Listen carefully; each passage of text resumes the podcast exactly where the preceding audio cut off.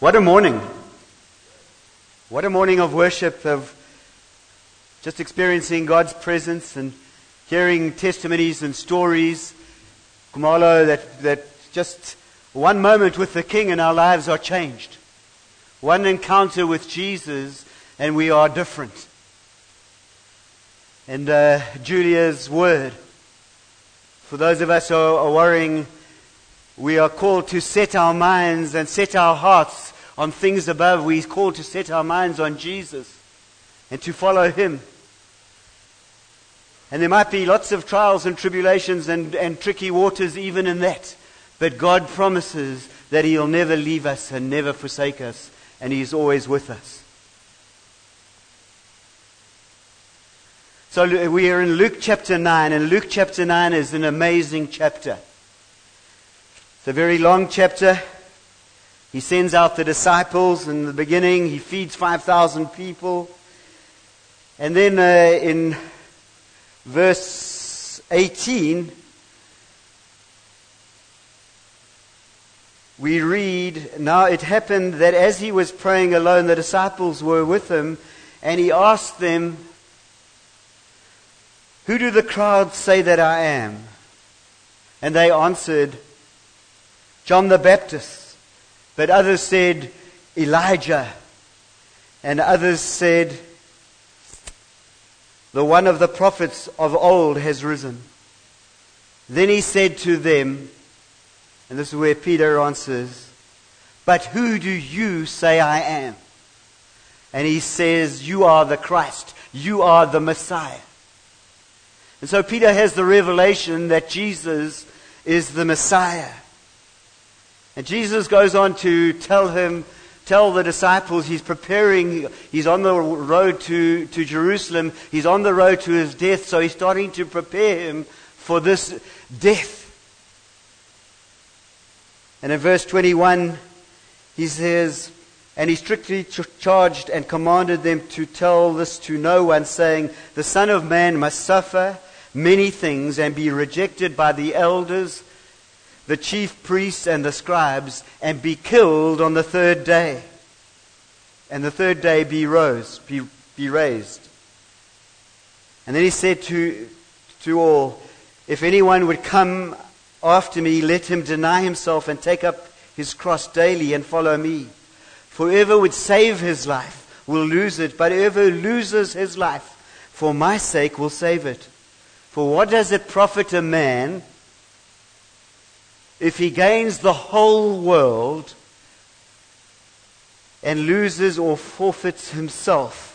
For whoever is ashamed of me and of my words, of him will the Son of Man be ashamed when he comes in his glory and the glory of the Father and of the holy angels. But I tell you the truth, there are some standing here who will not taste death until they see the kingdom of God. And then there's uh, carries on in chapter nine, and he and he goes up uh, the mountain. There's a transfiguration that happens. Comes back down from the mountain, and Jesus, Jesus heals the boy with the unclean spirit. Again, Jesus foretells uh, his death. So this this chapter is packed with with uh, great stuff, and I would challenge you and all of us to, to just read this over and over in this coming week. Read chapter 9. Then they have this argument about who's the greatest in the kingdom of God. And, uh, and, and, Jesus just says it's who's the least among you. He always talk, talk to little children. So we see little Alaric here. Who's the least amongst Well, Alaric is, but he's the greatest in the kingdom of God because he trusts the mom and dad.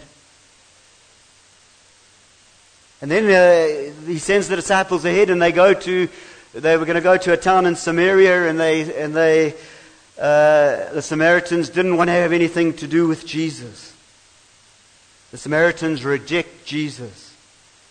And then in verse 57, just a few more verses, as they were going along the road, someone said to him, I will follow you wherever you go. And Jesus said to him, Foxes have holes and birds of the air have nests, but the Son of Man has nowhere to lay down his head.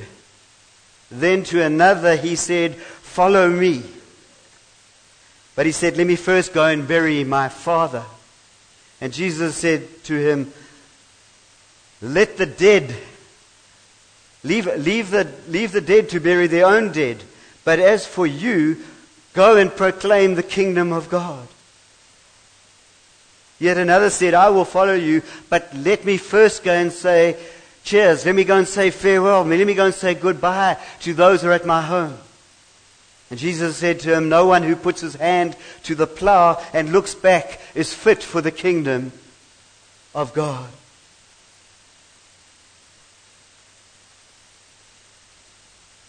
So, those last few verses, it's about following Jesus. It's the call to discipleship. It's the call to walk with Jesus. And when I look at Jesus and his response to those people, few people who say, I'll follow you. And he reads their hearts and he says, No, no, but they've got to go and do something. But. And so Jesus' response is harsh. Often, if you read the scriptures, he's very tough. Very tough. I think Greg was sharing with me on yesterday that John Piper did a little ex- exercise and he wrote tough things. Wherever, tough TT, wherever there's something tough in the margin, and then he entered anything that was gentle. He put GT. And there were not many uh, gentle things. It was mostly tough. The call of God, the call to follow Jesus, is a call to lay down your life. It's the call to lay down my life. So I'm going to have a look at today what it means to be a disciple. And there are three things I'd like to open up today. Firstly, it'll mean setting new priorities. We need new priorities in our lives. Did I say secondly or firstly? Firstly. Secondly, it means finding a new identity. And thirdly, it means living a new mercy. All those three people are eager to follow Jesus. But Jesus responds by knowing their heart, by looking at what they are saying and their buts. And so there's three responses. Foxes have dens to live in, and birds have nests, but the Son of Man doesn't have any place to lay down his head. I think what he was trying to discern here, he was discerning an attitude underneath of this, this, this, maybe this follower didn't understand the cost of following Jesus. Because if, you, if you're going to follow the Messiah, you're going to follow, follow Jesus, well, you would have a nice home and you would have nice comforts. They didn't realize that the Messiah was a suffering Messiah. The Messiah, Messiah came to lay down his life for you, to lay down my life. And we are called to lay down our lives for each other.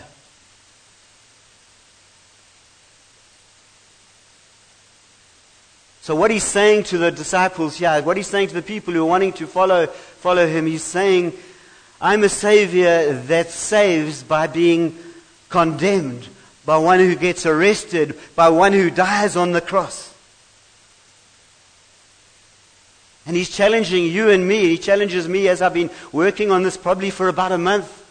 He's challenging me in, in, in our homes and our comfort.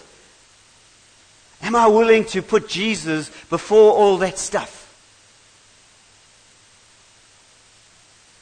Am I willing to lose everything for Jesus? He lost everything for you. He lost everything for me.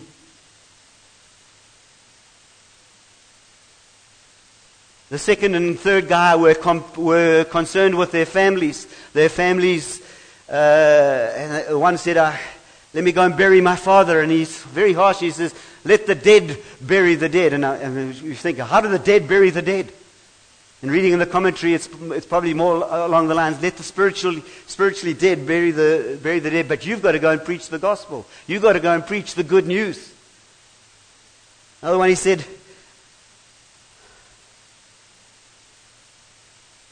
just want to go and say goodbye to my family. I mean, all these sound so good and so reasonable. And I'm sure if anybody said they wanted to be part of the discipleship program here and follow. I pray, yes, go and bury the dead. Go, go and say goodbye to your, your dad.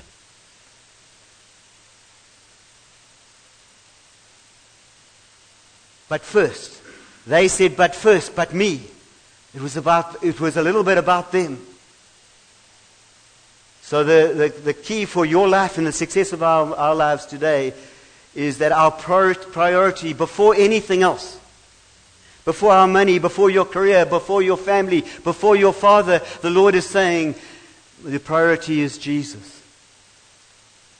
And so he's saying anyone who puts a hand to the plow and then looks back is not fit for the kingdom of God. It's not a good thing to look back. What happened to, who was the lady who was turned into to salt because she looked back?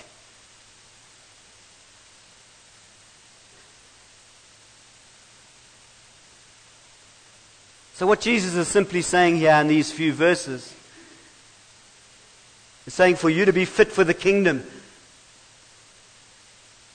your life has to be focused on Jesus. Nothing else can compete for first place in your life. Nothing else. If, it, if something else is competing for first place with Jesus, it has become an idol in your life. Even though some of those things are really good that we do and we put first. And so Jesus is to be your Lord and He's to be your Savior. Not just our Savior. We, we want a Savior. We're very happy with the Savior because we get into a lot of trouble and a lot of mess. And we always have to be, to be putting our hand up and, Lord, save me. And that's part of the whole process. But the other part is he's meant to be Lord. So we're meant to be following him and walking in his steps and going with him. And so we have a new priority. Just as a wonderful little illustration.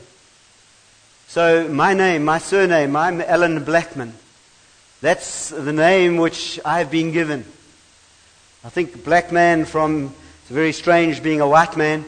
But I think it was, has to do with England and uh, chimney sweeps, and so maybe my, my ancestors were, were, were not royalty, but they were chimney sweeps because they were black.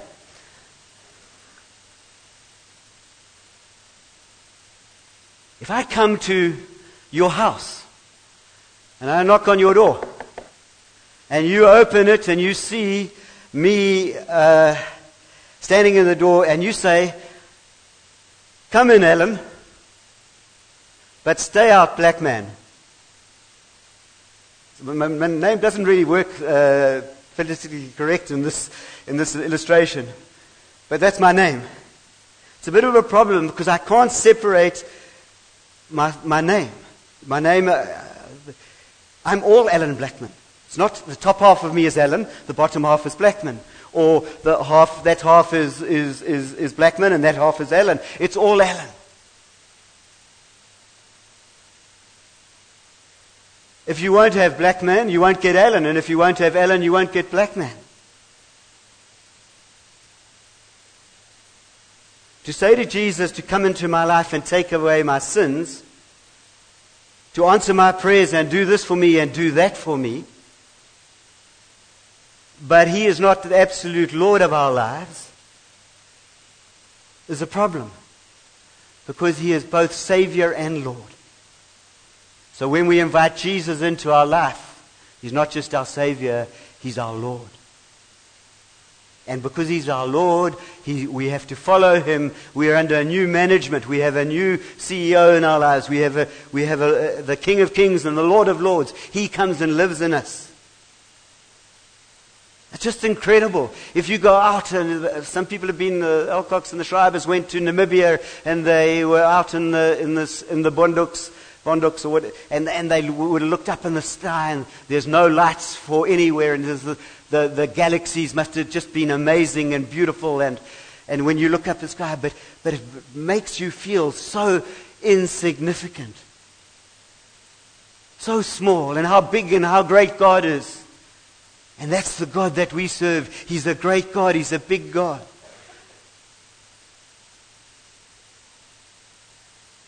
So we have a new priority. Number one, you and I have a new priority today. And the priority is, is following Jesus, is putting Jesus first. The second thing you and I have today, we have a new identity. So it's not just a matter of waking up tomorrow morning and saying, I've, I've my willpower, I'm going to do this. I'm going to follow Jesus. I'm going to get up at five o'clock in the morning and spend three hours in the Word, and then I'm going to worship, and then, and then I'm going to go to work, and then I'm going to come back, eh, and I'm, I'm going to do it. I'm going to do it in my own strength. Jesus gives us a new identity, a new ability to do what you and I are meant to do. And, and how does that happen? It happens by us losing ourselves. And so in uh, Luke, he says, 9, if anyone would come after me, let him deny himself and take up his cross and follow me. For whoever would save his life will lose it, but whoever loses his life for my sake will find it. It sounds like Jesus is setting a new priority in this, in this story here. But it's not necessarily the word life here, it's not physical life. It's the word he uses is a, is a Greek word and it's psyche, it's self. We have to lose ourself. And we live in a modern world in which it's all about self. Everything is about self. You go to even the Christian bookstores and you'll go and you'll see a lot of books and it's about self. When Jesus said we had to lose ourselves to find ourselves. And we see uh, the, the Eastern, Eastern, uh, Eastern approach to uh, self is the Buddhist approach where uh, you lose all sense of your individual, your individual self. You become part of the whole thing as this kind of peaceful, peaceful uh, existence.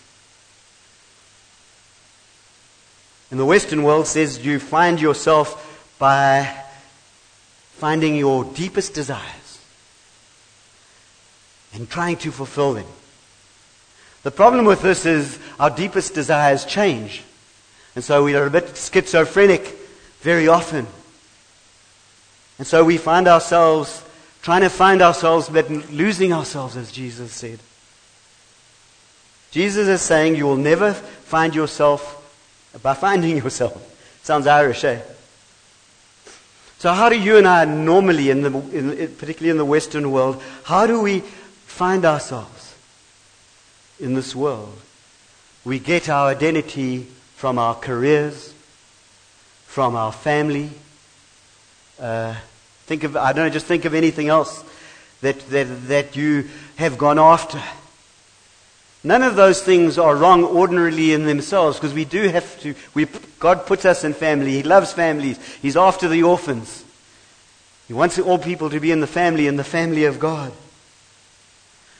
But all those things are pretty unstable that we put our hope in if they're not on Jesus. Jesus is the rock on which we build our foundation.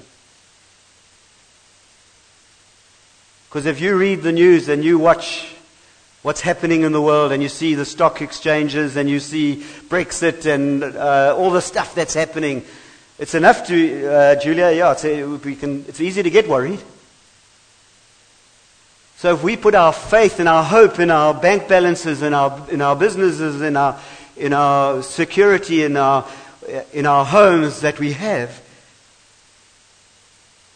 then we're putting them on stay, unstable ground, and there's a shaking happening at the moment in the world. And the world is being shaken, the church is being shaken. So, for you to have stability in your life, for me to have stability in our life, we have to put our faith in the rock. Jesus is the rock.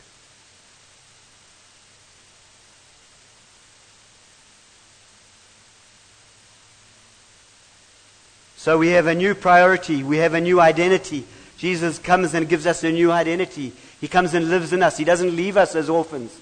What does he say? He comes and he gives us the Holy Spirit to come and walk in us and walk, walk, walk, walk walk the walk that he walked. Because we have Holy Spirit living in us. We become new creations. A, look at this beautiful bunch Beautiful bunch of people. All of you are new creations. If Jesus is, is, is your Lord and Savior, You, you are a new creation. I am a new creation. And I want to start living in that. And that's the third point.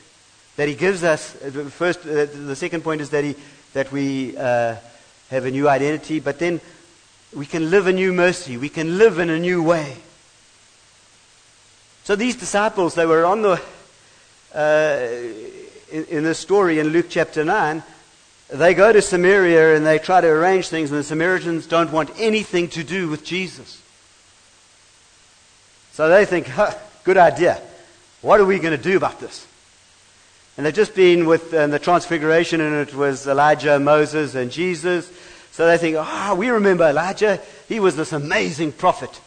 When anybody got in his way, he called down fire and destroyed the people. He was a fearsome, fearsome prophet. And so they decide, that's what we're going to do. Jesus, Hillcrest has rejected me. Has rejected you. What are we going to do? We're going to call down fire. On Hillcrest is, is toast now. And that's not the kind of Messiah that Jesus was. Fire is, uh, in the scriptures mostly has to do with uh, judgment, the judgment of God. Fire, fire is called down. And so he rebukes his disciples. He says, "You don't know who you, of which you, who you're of. That's not, that's not who I am. Life is different. We're not going to call down fire. We, we, we kind of bless. If you remember in the, in the Garden of Gethsemane, so they're coming to arrest Jesus, and uh, Peter uh, cuts off the air, like it's lying on the floor here. And he quickly, and he puts it, and he puts it back and heals him. That's the, the God that we serve. We serve a God of mercy, a God of grace. Why? Why do we serve a God of mercy and a God of grace?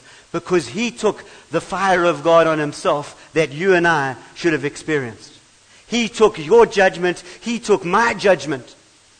And this needs to move our hearts because it's so amazing and so powerful, and the, the fuses in my brain are, are, are, are going here.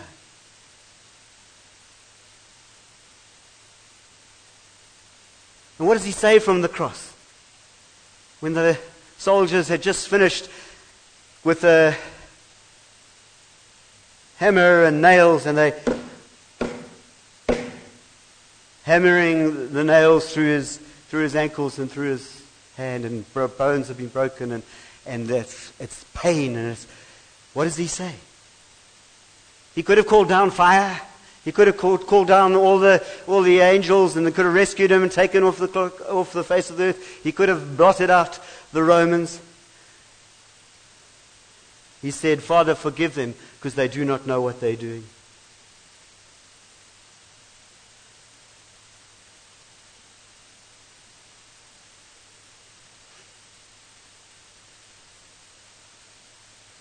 Father, forgive them. They do not know what they do.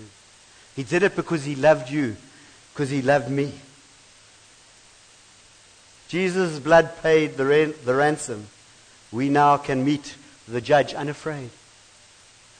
We can enter his presence unafraid because Jesus paid the price.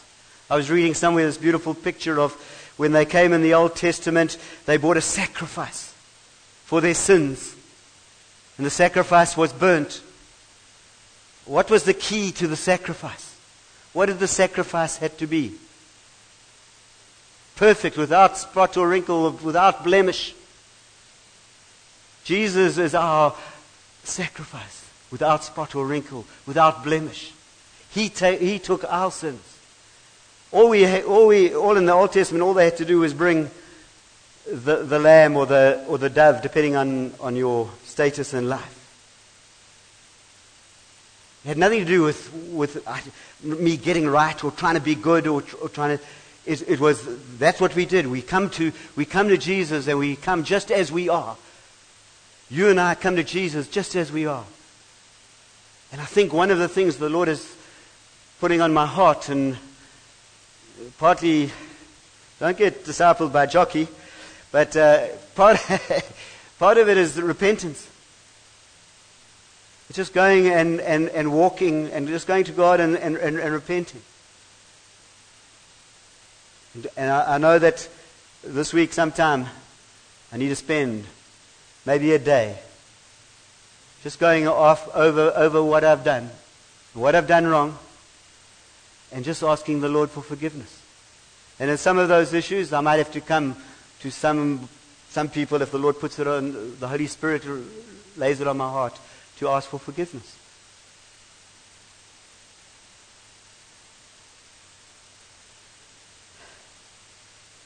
You and I, we can't change our identity without a radical experience of Jesus. An encounter of Jesus. Kamala, you had an encounter of Jesus. This here last week. Your life has changed. Your demons, you've been delivered from your demons.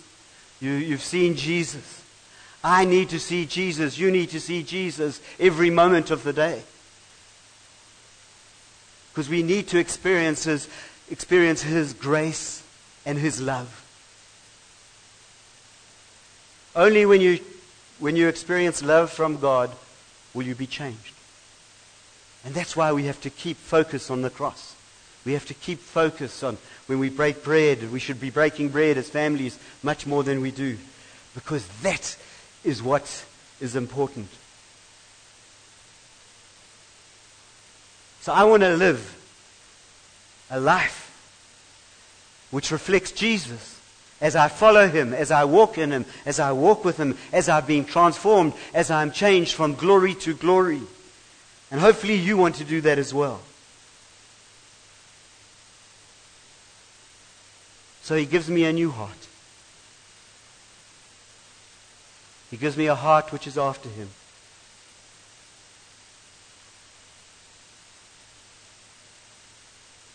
The love of God has been shed abroad in your heart and my heart, and it needs to be let out. His love needs, needs to be let out. Discipleship today is not an option. Following Jesus is not an option. It's a commandment. Come, follow me. It's a journey. And it's a journey to death, death to self. Jesus set out on a journey, and his journey was to Jerusalem. And he died. He died on the cross.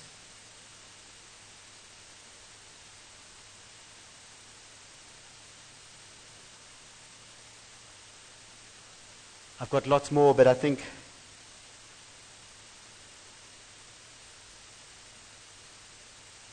we just need to be challenged today.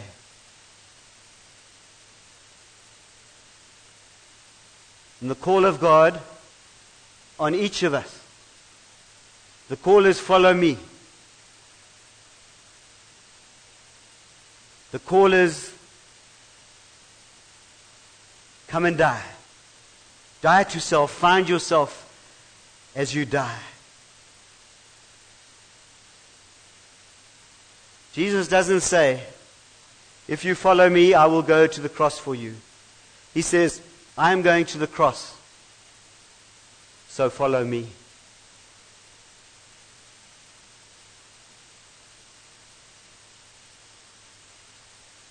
Let's pray.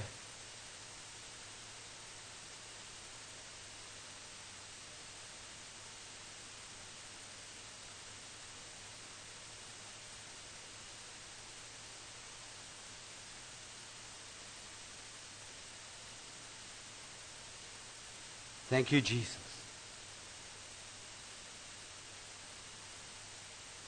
Thank you for your call on our lives. Thank you, you've called us to follow you. You've called us to have new priorities. You have given us new life. And so today,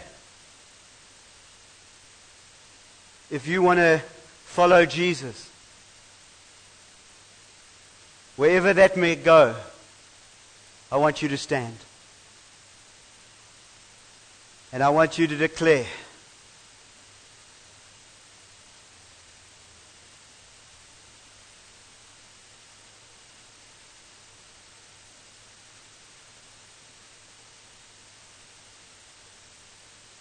Lord Jesus, you are my Savior. You are my Lord. I thank you that you died for me. I thank you for your call on my life. And today, I make a decision that I will follow you wherever you may go. That I will walk with you and you will walk with me. So I thank you for a journey, a journey of laughter, a journey of pain, a journey of joy, a journey with you. We thank you that you never leave us. You never forsake us. You strengthen us. So I walk with you. I commit that today. And I ask you, Lord, to help me every step of the way. Amen.